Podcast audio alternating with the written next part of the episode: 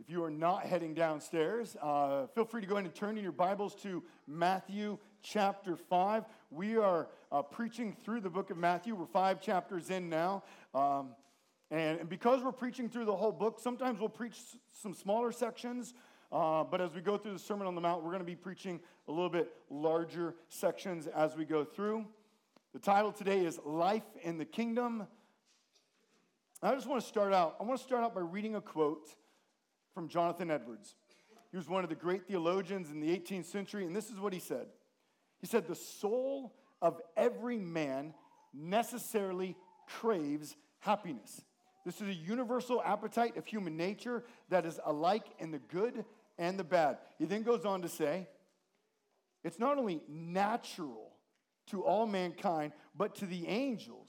It is universal among all reasonable, intelligent beings in heaven, earth, or hell because it flows necessarily from an intelligent nature. There is no rational being without a love and desire for happiness. It's impossible that there should be any creature made that should love misery or not love happiness. Blaise Pascal, a, a theologian in the 17th century, he said it this way All men seek happiness. This is without exception. Whatever different means they employ, they all tend to this end. And I think they're right. We see this truth in Scripture. Every person in this world desires happiness. You, you desire happiness. You desire joy. Marketing and sales knows this. They want you to know that your life would be better and happier if you had their product or their services. There's countless books written every year on promising you on how to have the best life now. But I just want you to think about this. Are most of the people around you happy? Do you find that you are constantly surrounded by people just filled with just hope and joy? Like, like do you find that when you go to Walmart, like all the people around you are just overjoyed uh, with, with kindness and they're just doing acts of love and kindness for everyone around them? Is that your experience at Walmart? If you, if you think about it, like politicians, uh, those are the ones who, who create rules and guidelines for, for how we live, and they promise basically happiness. They say, you know, elect me, and these are the things that we'll do for you. But I want you to think about it. When we look at their lives and we hear the way they speak, does it reflect that they have obtained happiness? Should we think that if we follow them, then surely all of our dreams and hopes will be met and satisfied? The, the Bible teaches that because of sin, this world and our hearts are full of darkness. When I say sin, I mean the, the fact that we have disobeyed God and we tried to find meaning and joy apart from God. And when I say darkness, I mean we live in a world where because of sin, there's, there's no hope that the world itself can offer. But the Bible teaches that there is everlasting joy and that it's found in Christ. And so here in Matthew chapter 5, we're coming to the very first teaching of Jesus and, and what do you think he's going to start with? What do you think he teaches on? He wants us to know where true, everlasting happiness and joy can be found. When we go back to the very beginning of the Bible, we see humanity was created for joy and for pleasure. And what Jesus wants us to know is that that best life is not found by looking in yourselves, by looking in this world, but by looking to Christ. Jesus himself is the one who offers everlasting hope, life, joy, and satisfaction. And so that's what we're going to look at today in our text. The main point is every believer has been blessed by God to live a new life so others would be saved. So we're going to look at this new life, we're going to look at the blessings, and we're going to look at how it leads to others to being saved. And so I want to go and encourage you, uh, stand with me, and we're going to read Matthew 5, 1 through 16. We stand each week at the reading of God's word. Uh, this word comes from God, inspired by God so that we would be equipped and know how to live righteous lives. So here it is, chapter 5, verse 1, all the way to verse 16. Seeing the crowds, he went up on the mountain, and when he sat down, his disciples came to him. And he opened his mouth and taught them, saying, Blessed are the poor in spirit, for theirs is the kingdom of heaven. Blessed are those who mourn, for they shall be comforted. Blessed are the meek, for they shall inherit the earth. Blessed are those who hunger and thirst for righteousness, for they shall be satisfied. Blessed are the merciful, for they shall receive mercy. Blessed are the pure in heart, for they shall see God. Blessed are the peacemakers, for they shall be called sons of God. Blessed are those who are persecuted for righteousness' sake, for theirs is the kingdom of heaven. Blessed are you when others revile you and persecute you and utter all kinds of evil against you falsely on my account. Rejoice and be glad, for your reward is great in heaven. For so they persecuted the prophets who were before you. You are the salt of the earth. But if salt has lost its taste, how shall its saltiness be restored? It is no longer good for anything except to be thrown out and trampled under people's feet. You are the light of the world. A city set on a hill cannot be hidden, nor do people light a lamp and put it under a basket, but on a stand, and it gives light to all in the house. In the same way, let your light shine before others, so they may see your good works and give glory to your Father who is in heaven. Let's pray. Our Father, we come to you now. And we thank you. We thank you for this morning. We thank you for this text that you've given us. And Father, you, you tell us that we are blessed in you. And so, Lord, give us eyes to see that, that in you, in your Son, Jesus Christ, there is true hope, there's true life, joy, there's meaning, there's satisfaction.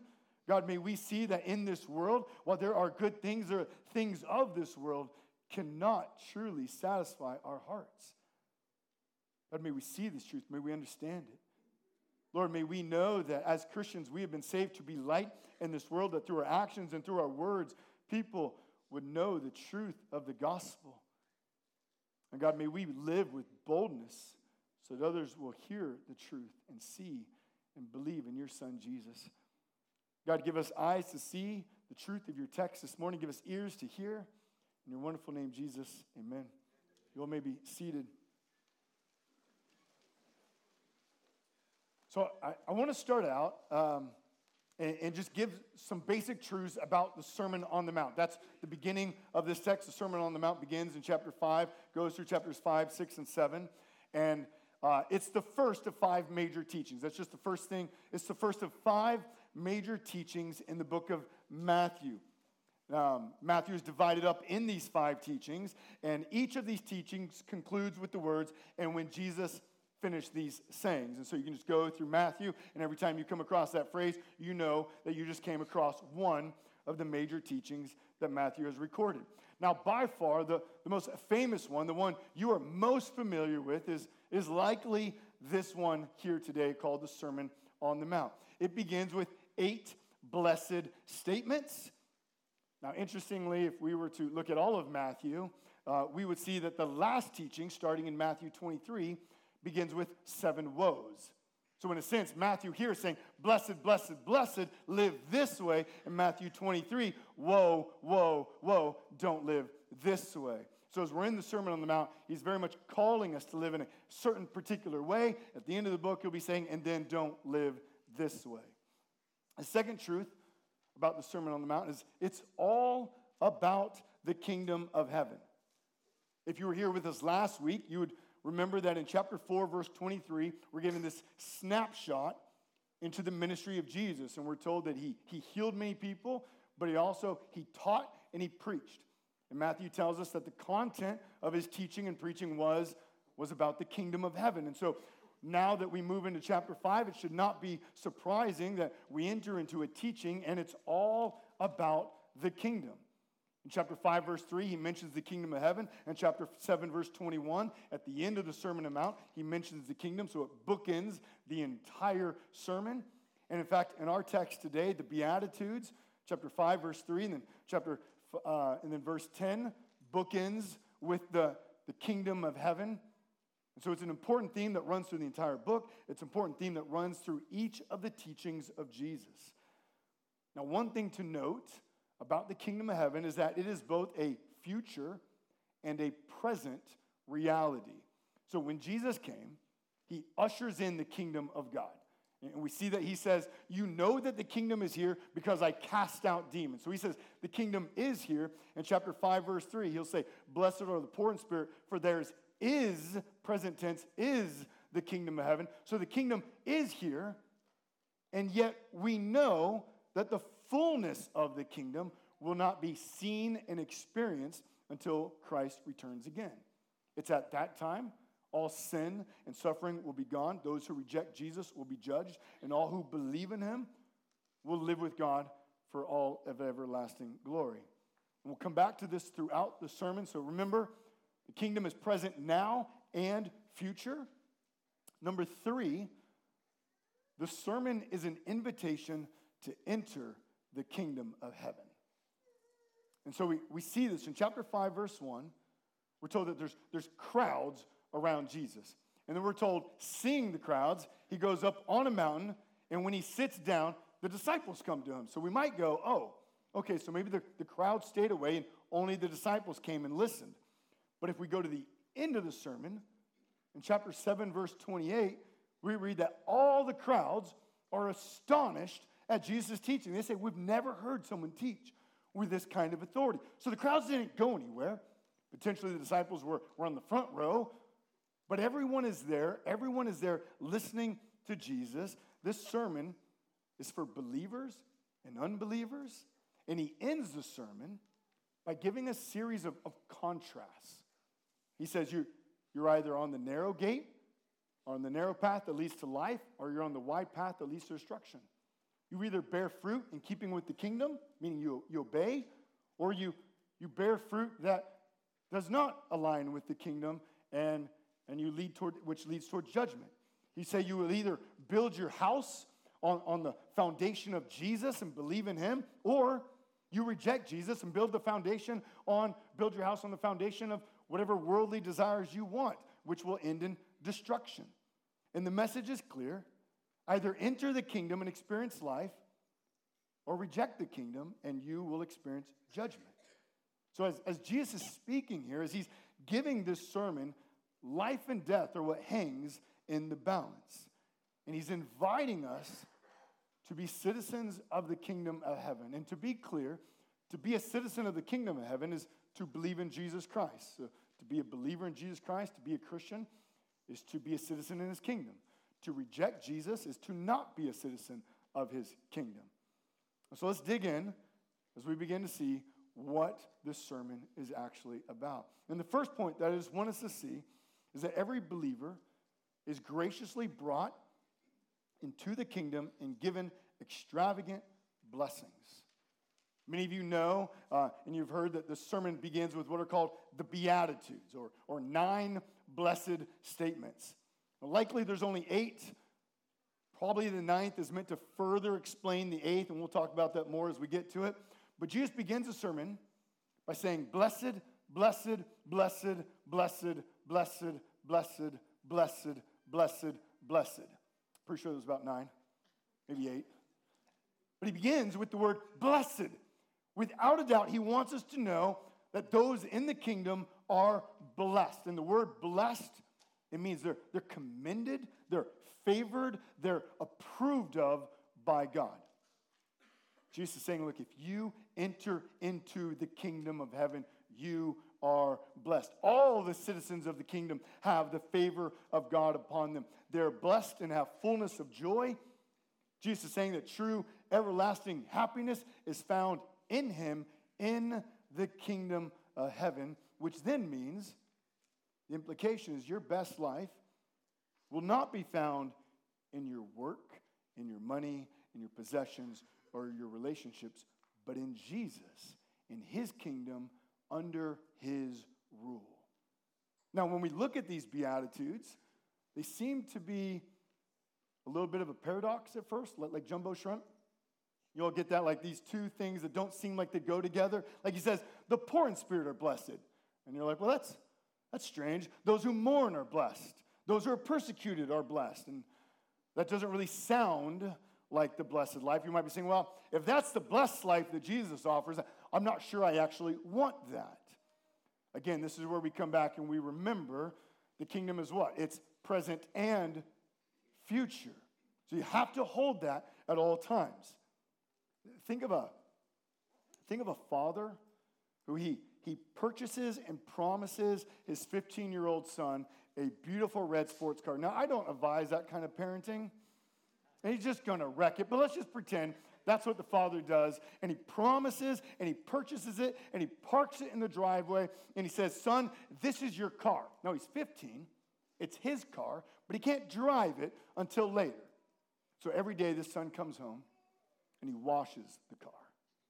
He knows every curve and every line of the car. He sits in the car. He holds on to the wheel. He puts his hand on the shifter. He imagines he's like on Highway 1 going down the coast.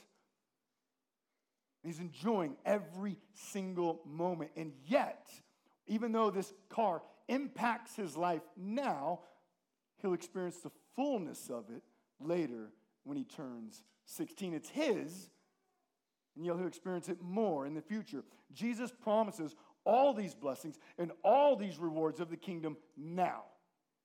And yet we'll experience the fullness of them in the future. Does that make sense? We're tasting them, we're getting them. They are ours. And yet the fullness of them will be when Christ returns. These rewards are the means of fueling our obedience and joy in the present. Does that make sense? So he gives us to him now. He says, This is yours. And because this is yours, live this way. So we're going to look at each of these Beatitudes. I thought about should we just group them together? Should we summarize them? I was like, no, let's, let's walk through each of them. We're not going to talk about a whole lot about each one, but I think it's worth looking at each of these, these Beatitudes, blessed statements. There's two things I really want us to see. What is the reward promise? What's the blessing? And then, secondly, what is um, what is the required action that God is, is calling us to do? And when I say required, don't think we do these things, we live this way to earn the blessings. That would, that would turn this upside down, and no longer would salvation be by grace, but we'd be told to, to earn it, as if salvation was a paycheck. Well, you did your work, so now God owes it to you. But rather, think of it like this the blessing God gives creates the lifestyle required. Does that make sense? So he gives the blessing, and the blessing, the grace of God, creates the lifestyle in which he requires. And so let's walk through them one at a time. Number one, blessed are the poor in spirit, for theirs is the kingdom of heaven. Can you read that? There's a lot up there. I see him back there, and I'm like, wow, that's a lot of words. Now, Jesus is not saying that every believer is to be financially poor. But what he is saying is that we come in complete and absolute dependence upon Jesus. No one enters the kingdom of heaven because of all the stuff they have. Like, we're not impressing God. He's not looking at you going, wow, look at your car. Wow, look at the things you, you've accumulated here on earth. He's not impressed by what you have. And so, rather, he says, Come to me needy. Don't come to me thinking you're impressing me. Don't come to me thinking that you're earning your way into the kingdom. He says, Come completely and absolutely dependent upon the king. And then notice what the king does. What does he give you? The kingdom.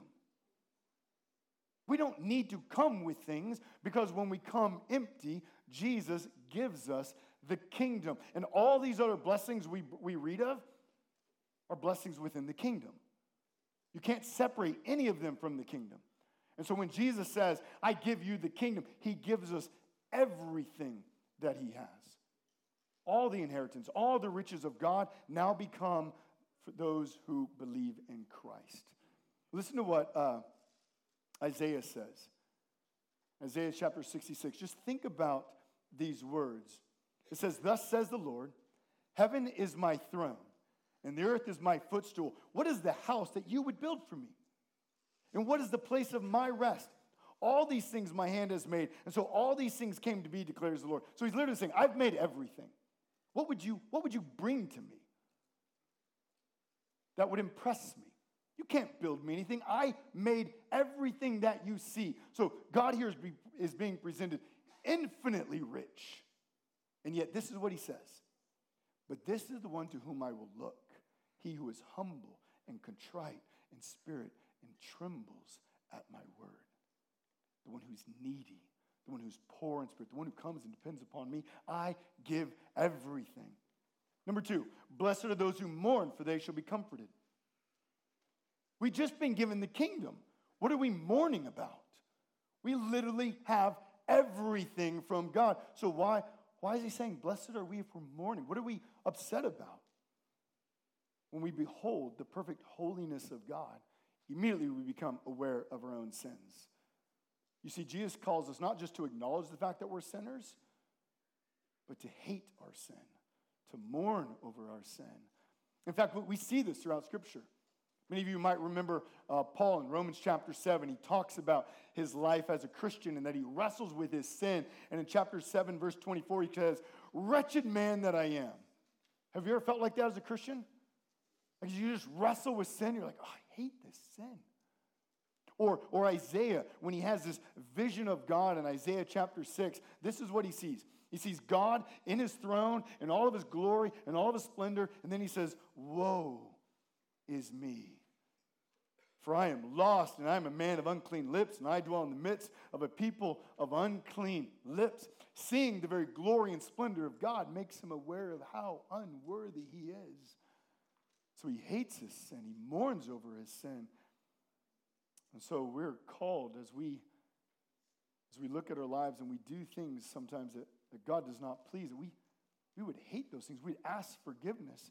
And the great thing is, is when we sin and, when we turn from God and we rebel against his rule, we don't have to run from God, but we can run to him because he says he will comfort us. In fact, Revelation chapter 7, verse 17, and I think in Revelation uh, 21, verse 4, it says that there's a day coming when Christ returns and he wipes away every tear from our eyes. He's saying you, you can mourn over your sin, you can run to God, and he will comfort you. All who have believed in Christ receive his grace, receive his kindness, receive his forgiveness. Number three, blessed are the meek, for they shall inherit the earth. Now, meek is a strange word. I doubt any of you use the word meek today. As you come here, you didn't say, honey, don't forget to be meek today. You don't probably tell your kids as they're going off to school, be meek. That's a word we don't use much, but we, we probably should. At first, it, it might, you might think it communicates weakness, but we couldn't be more wrong. Think of, uh, to be meek is, is to be strong. Think of a stallion, like a giant, powerful horse, and yet when the bridle is placed in, it's controlled. It's not wild. The meek one is the, the meek person is the one who has learned to control their desires. They're content with placing the needs of others before their own. They don't, they don't do that because they're, they're pushovers, but because in Christ they have everything. What, what does Jesus give? What does he give the meek? Blessed are the meek for what? Because they will inherit what? The earth. Can you even imagine that? Like when my, when my mom passed away, my sister and I, we inherited a, a small uh, portion of farmland in Oklahoma, southwest Oklahoma. It's like 120 degrees there all the time. I have no desire to go there, but we, we own this farmland. It's not enough to like live off of. It provides a little bit of income, but surely not enough to survive on. Listen, when when we come to God, He doesn't say, Oh, let me give you this beachfront property. Or, or let me give you this little mountain view. But rather, He says that those things aren't enough. I give you the earth. Can you comprehend? Like, He's not giving you a, a little house in a little area. He says, All of earth is now yours when we, we live in a world that says you need more and more. And really, what that means is you just need more than the other person next to you. You just need to make more. You need to have more than that person. But the Christian, we're content, we're meek. We're content to serve others, to take the smaller portion, to be last in line, to take the seats of less importance. Why? Because in Christ we have everything. We don't need to vie for levels of importance. Christ has given us the earth. Number four, blessed are those who hunger and thirst for righteousness, for they shall be satisfied. Now, I don't think many of us know hunger very well. Some of us have gone without some meals at a time. Some of us should probably sometimes feel like we should go without more, go more without meals. But in reality, we always have food around us, right? There's always food. There's something around us. If you have kids, there's always food in your vehicle, right? Might be a few weeks old, but there's food there. You could find it, might be able to eat it. But think about those that Jesus speaks to in the first century. They, they survive off what they, they catch or what they grow. And so the seasons aren't right, if the weather's not right, then they don't have anything and they don't have any food. These people, they know hunger. And Jesus is turning to these people who they're very familiar with hunger and says, well, if you turn to me, and you hunger and thirst for righteousness, you will be satisfied. Now, every time Matthew uses the word righteousness in his gospel, he's referring to righteous living, conduct, the way we live. He says, Live a godly life, and you will be satisfied. If we could summarize the teachings of Jesus, he would say, Love God, love others. And, and if I could just give a, a personal testimony to that, what I have found in my own life, the more that I know Christ, the more that I live for Christ is the more that I love him and the things of this world become less appealing. I venture to say that if you're a believer, you would affirm that also. The more you know Christ, the more you know who he is and all that he's given you. It's not that things aren't important. It's not that we don't need stuff or even like stuff. But no longer do we look toward the things of earth to satisfy us. Number five, he says, Blessed are the merciful, for they shall receive mercy. Now, if you need a definition of mercy, mercy is God's goodness given to those in misery. It's given to those in misery. And because we are sinful, every act of God, God's goodness is not only grace towards us, but it's also mercy. And so he says, as Christians, we're to be known for our kindness, for our compassion, for our love, for mercy. Many of you might remember the disciple Peter.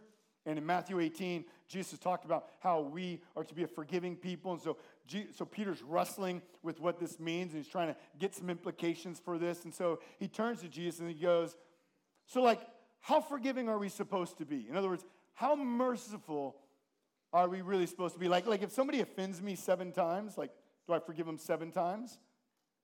And if you think about it, that's it's probably to somewhat how we think of things.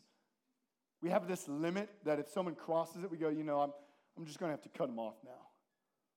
And so Jesus responds and goes, No, Peter, not seven times. But do you remember what he says? But 70 times seven. And the idea is not that we'd count and keep tally 490. Oof, you, you made it. Now I cut you off. But the idea is we're known to be merciful, we're known to be a forgiving people. You might say, well, well, why are we so forgiving? How are we so forgiving?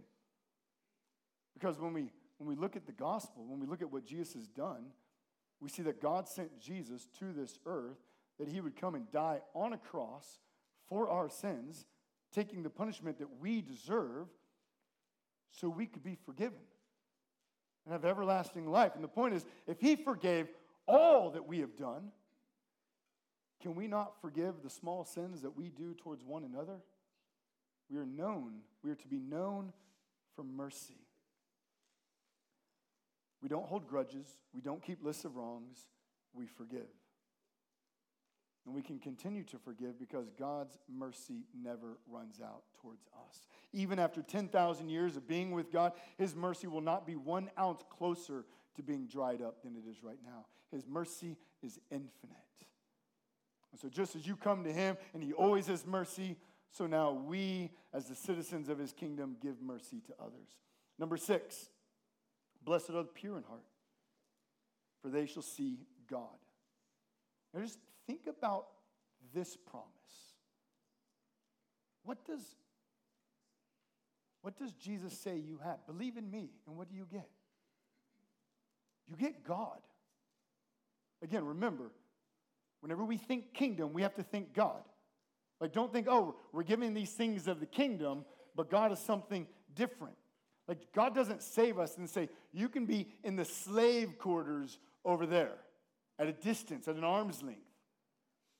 But rather, God says, if you believe in me, if you trust in my son who died on the cross for your sins, you will live and dwell in my presence for all of eternity.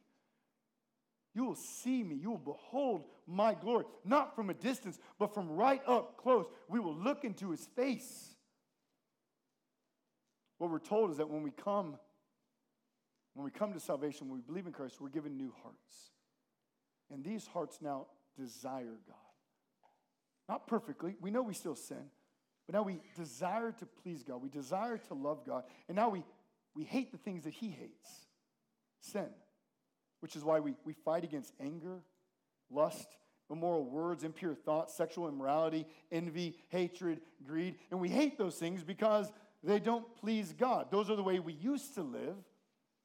But when we come to Christ, we now live in a way that honors Him. Why? Because we want to see God. We've been given new hearts, pure hearts.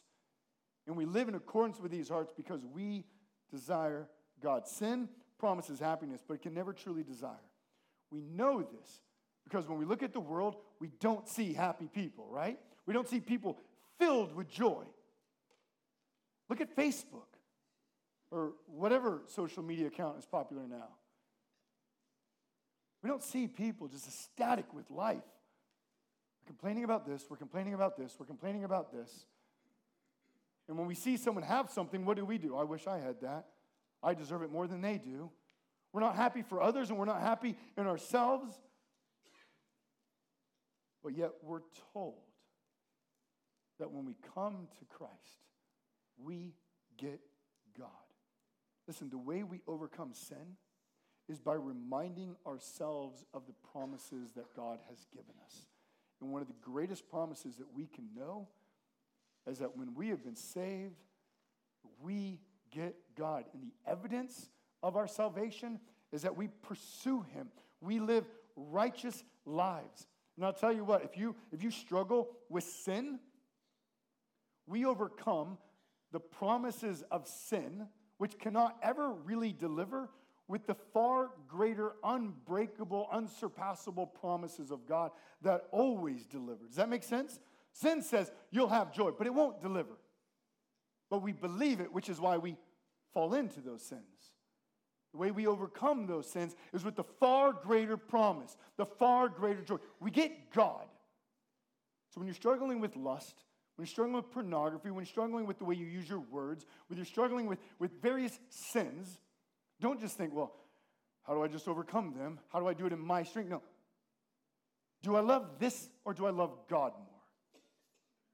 And the more we know God, the more we love Him, the more we see these sins for what they truly are. And we see that the promises they make can never deliver and they can never truly satisfy our. Number seven, blessed are the peacemakers, for they shall be called sons of God. Now, I'm guessing peacemaker sounds to you like the word meek weak, spineless, and a pushover. Like, I, am guessing so. None of us wakes up and goes, I just want to be the biggest peacemaker today. Because we kind of think, like, do you not have a backbone? Like, take a stand for something. Now, peacemakers are not wimpy people. Rather, peacemakers are strong. Anyone could throw a temper tantrum, right? Anyone can fight for their own way. A three year old does that. So just think about that. How strong is a three year old? Not very strong. How much willpower does a three year old have? Not much willpower. You took their toy, they want their toy back. They will cry on the ground, flailing until they get it back. But a peacemaker, a peacemaker is one who goes, No, no, I, I don't want to cause division. I want to hold on to peace. I know they share in the very nature of Jesus. That's why it says we are will be called sons of God. Not just that we're children of God. Children of God emphasizes we're adopted into his family, right? That's what children of God emphasizes. Sons of God emphasizes you have the character of God. Does that make sense? There's a difference there. Now, yes, when we believe in Christ, we become children of God. We're adopted into his family. But when we believe in Christ, we're also called sons of God. We now share in his character. And just as there's peace and love and unity within the Trinity, within God, so now we we demonstrate peace and love and unity within our lives. We share in his very character. We show our Christ likeness by striving for peace. Now, it's not that we, we hold peace at all times, if someone compromises on the gospel, we don't say, well, we don't want to say anything because, you know, we just want to hold peace. But, but when we come as a church, like we are right now, this should be one of the greatest demonstrations the world sees of peace every single week. Because there's, there's people here who have been indwelt by the Spirit of God. And we say, like with the Apostle Paul in Ephesians, we maintain peace and we hold on to the unity of the church. And we're not going to let little things like, like the color of the chairs or the carpets or what, what color are we going to paint things or where do we put the sign or, or what type of ministry you prefer over the ministry I prefer or, or do we have drums or not drums or, or whatever it could be. Aaron, I like drums, don't worry. We're good, man. He's all nervous now. I can see it. But we don't let those things cause division. We're not fighting for our own way, we hold peace. Because there's something much greater here than just the color or the type of sound we like. It's holding on to the unity that we have in Christ. So, blessed are the peacemakers. We're called sons of God. We share in his character. Last one, number eight. Blessed are those who are persecuted for righteousness' sake, for theirs is the kingdom of heaven. Now, this is where we're all like, ah, well, hold on here. Like, I'm good with one through seven. Nowhere in Scripture do we see that the Christian is promised worldly riches in this world. This is where we come back to the present and future understanding of the kingdom. Remember that? It's present and yet the greater experience of it will be in the future. This is why in verse 12 we read, For so they persecuted the prophets who were before you. Jesus wants us to know you'll be persecuted if you enter the kingdom. We live in a dark world. You're entering the kingdom of light. So there's an opposition here, there's a conflict here. And so Jesus says, This isn't anything new. Just look back into the Old Testament. Do you remember Elijah? Do you remember the persecutions he went through? Do you remember Isaiah? Do you remember all these Old Testament prophets and the struggles that they went through? Do you remember John the Baptist in chapter 3?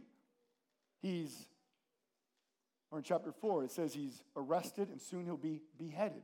Jesus himself will be crucified. The apostles will be, some will be crucified, tortured, and killed. So, why would we think anything else would be different for us? In fact, Jesus himself says in John 15, 19, if you're of the world, the world will love you. If you're of the kingdom of darkness, darkness loves darkness. But because you are not of the world, I chose you out of the world, therefore the world hates you. You're in the kingdom of light, you have a new citizenship. Now, persecution does not only mean imprisonment, beheadings, and crucifixions. That's not the only thing that it can mean. It certainly can mean that. And when we hear about different testimonies, like in India, North Korea, and places, we see some very violent forms of persecution. And yet in verse 11, Jesus says, Blessed are you when others revile you and persecute you and utter all kinds of evil against you falsely on my account. So, what does persecution also entail? It entails gossip and slander and lies that are said on account of your faith in Jesus Christ. Now, if you're a jerk and you get persecuted, that's not being persecuted for the faith. Let's be clear. Let's not equate that. So, why should we be full of joy when we face persecution, though? Why can we endure this? Look at the promise. You've been given the kingdom of heaven. You have everlasting life in the presence of God, enjoying the rule of God forever. The most the world can do to you is kill you. And you might say, well, that seems like a lot. Like, that's a lot, right? But if you believe in Christ, then what's the truth? The truth is you have eternal citizenship with God. The truth is this life is what James calls a momentary vapor. Remember that? Or in Acts chapter 16, Paul and Silas, they're in prison. What are they doing at midnight in prison? Singing songs of praise. What kind of crazy people are they? Oh, they might know something. Life is a vapor. And while our lives might be hindered here, why we might experience extreme discomfort here. We're given the kingdom of heaven and everlasting joy in the presence of God for all of eternity. The most the world can do to you is kill you, but it can never take your eternal kingdom citizenship away. You are promised to live in and with the rule and reign of God forever. You are promised unending joy in the presence of your king. Death cannot take that from you, and we can't forget that, which is why verse 12 says, Rejoice and be glad. Why? For your reward is great where? In heaven. What's he doing? He's reorienting our mind from right now in the present. I have to have everything now to say, no, no, no. Delayed gratification. The way we show this world the love of Christ is not by holding on to the things of this world, but by living differently. And it might cause some discomforts, maybe even our lives. Well, but it can never take our citizenship, it can never take our salvation in Christ. In Christ, we've been given everything. And it's because we are guaranteed eternal life with God that we can boldly take the gospel into difficult places in the world where it even might cost us our lives. We don't fear threats or death because in Christ we're held secure. We've been given the kingdom, we're promised eternal life, and the world cannot change that. We need to know that truth. Now, I realize that this last beatitude all makes us a little bit uncomfortable. Like, like we're okay with a lot of Christianity, but there's parts that really presses in because it really rubs against our faith. Do we really believe in Jesus? Do we really believe in his word? Remember this. When you come to Christ, scripture says you're now, you're now a new creation. You have a new citizenship. You are now aliens and strangers in this world. Persecution is a means in which we live out those very truths. So it's easy to say, yes, blessed are the aliens and strangers in this world. Yes, I love that. What's the implication of that? That we don't necessarily belong. And there will be persecution there. Now, maybe you look at this a little bit differently. If all of a sudden you had to move, let's say to Kenya, totally different country, totally different culture, would you stand out? Would you look different, act different, eat different? Yes, especially at first, you totally would because you'd be a stranger there. And that's what God is calling us to live like now on this earth. Remember, chapter 4, Jesus comes into the world, and the world is called what? Darkness. Establishes the kingdom of light. New kingdom in a dark world. There's going to be a different citizenship. We're going to live in a different way in this world. Or to think of it this way, maybe one from, from nature. Many of you know caterpillars, wonderful little creatures that just crawl. Fuzzy, Fuzzy kind of disgusting. But when they when they turn into a butterfly, do you notice that they live different? They don't crawl everywhere. What do they do now? They fly. Isn't that amazing? They fly. Totally different new life. That's what the Christian is in this world. We believe in Christ. We're now a kingdom and the citizen of we're a citizen in the kingdom of heaven. We live different. Different in this world. This brings us to the final point. Every believer is called to live out their new eternal citizenship in the darkness of this world. And I love the way Matthew ends this little section right here. He gives two pictures. He says, You're salt of the earth, you're light of the world. Now, the point's not really hard that he's making here. Both salt and light can be used in a right way and they can be used in a wrong way. He says, If salt loses its saltiness, what's it good for? Nothing. Trample it under your feet. If light is placed under a basket, is it good for anything? No, it's worthless. Now, parents, you probably know this. You probably do this. You ever tell your kids when they go to a different part of the house, go back and turn off the light in your room? All throughout my growing up years, my mom would say, Nick, go back upstairs and turn off your light. Nobody's in there. We don't need lights in rooms where there's nobody at. I think that's how we understand this passage with electricity. But now think before electricity. Like when Jesus is speaking to these people, they don't have iPhones and nightlights and a million glowing things all in their house. At night, it's dark. And in their house, they can see nothing. When you light the candle, how ridiculous would it be to put the candle in the closet or under a basket when you have nothing else? Foolish. You need the light, you need the candle. Without it, you have nothing. And that's what Jesus says you are in this world. When we believe in Christ, we're salt, we're light in this world. We are the light that this world needs and requires if it's going to hear and know about the gospel of Jesus Christ. Jesus says, Enter into the kingdom, live this way, and by your good works, they will see the beauty of the gospel and they will give praise to your God who is in heaven. And you might say, What are these good works? Go back to the Beatitudes. Blessed are the poor in spirit. Blessed are those who mourn.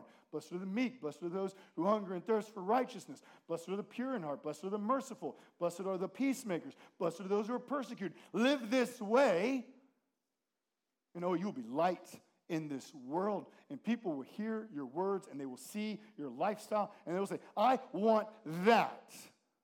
And on that day that Christ returns, they will enter into the kingdom with him, with you, and give praise to God for all of eternity. That's what Matthew is saying here. That is the first sermon that Jesus is beginning to give here in Matthew chapter 5. Don't underestimate the power of your words and your actions. If you're Christian, if you've trusted in Christ, you are the light of the world. We're told in Matthew 4, Jesus is light because you believed in him. His spirit is in you that you would be light. And the world needs Christians to live out their faith so that the gospel goes forth. The gospel doesn't go forth if Christians don't live out their faith. You are the means God has chosen that the gospel would go forth and more people would know Christ and hear the gospel. That's why, what a blessing it is. Adiel and, and Christina and the whole Bias family going to Dominican, sharing the gospel. Why is that good news? They're taking light into dark places. Why is it good news that you go into work on Monday? Because you're taking light into a dark place. Why is it a good, new, good idea for you to know your neighbors? You're taking light into dark places. Where we go, where we speak, and where we act, we are demonstrating the love of Christ and we're speaking the very truth of the gospel. I encourage you, use these Beatitudes as your prayer guide. Pray and thank God for the blessings and rewards that He gives you, and pray and ask God for strength and grace and boldness to live out these Beatitudes. Let this be your prayer list for yourself, for your family, and for us as a church. We ought to agree with the world in its desire for happiness. Yes, we're made for happiness and we should go after it. But we disagree with where that happiness and joy is found. They will look for it in the world, in possessions, in things of this world. But we look to Christ. And we look to God for all that He's given us. You have been saved and given every blessing of God that you would now live a joy filled, righteous life so others would be saved. And if you've not yet trusted in Christ, I would ask you, will you trust in Christ? Will you believe in Him today? Will you enter the kingdom? Will you walk the narrow path that He calls you to? Will you bear fruit in keeping with the kingdom? Will you build your life on the rock of Jesus Christ, or will you reject that? Will you pursue the things of the world thinking that they will satisfy you? And if you do that, you'll find have you ever tried to grab water and hold on to it? What does it do? It just streams through your fingers. That's the best that the world can do. It'll make your hand wet, but you cannot hold on to it. Will you enter the kingdom and trust in Christ? Will you live as light in the world? Will you experience everlasting joy and happiness beginning now and for all of eternity? Or will you reject him? That's the point of the sermon that he's bringing. Will you enter or will you not? And I encourage you to enter the kingdom of God.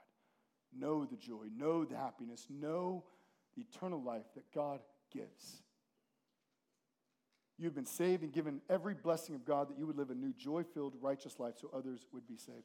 Let us pray, and we're going to take communion this morning as we celebrate what God has done for us. Father, Father, we praise you this morning. We thank you for the unfading, undefiled, imperishable rewards that you promise us. May we see and know that you are our greatest joy, that there is no true, lasting joy apart from you. God, help us to know that truth, believe that truth, and live out that truth. And Father, may we know that you are the light of the world. You have placed your spirit in us that we would shine forth your love and your truth in this world. May we not hide your light. Give us boldness to tell others the gospel and show them your love that they would believe in you. Use us to save others and bring them out of the darkness. God, I pray every person here would know the truth of your Son and that we would all enter the kingdom. God, soften our hearts today. May your Spirit work and bring us all into the kingdom. May we know you and trust in you. In your name, Jesus, amen.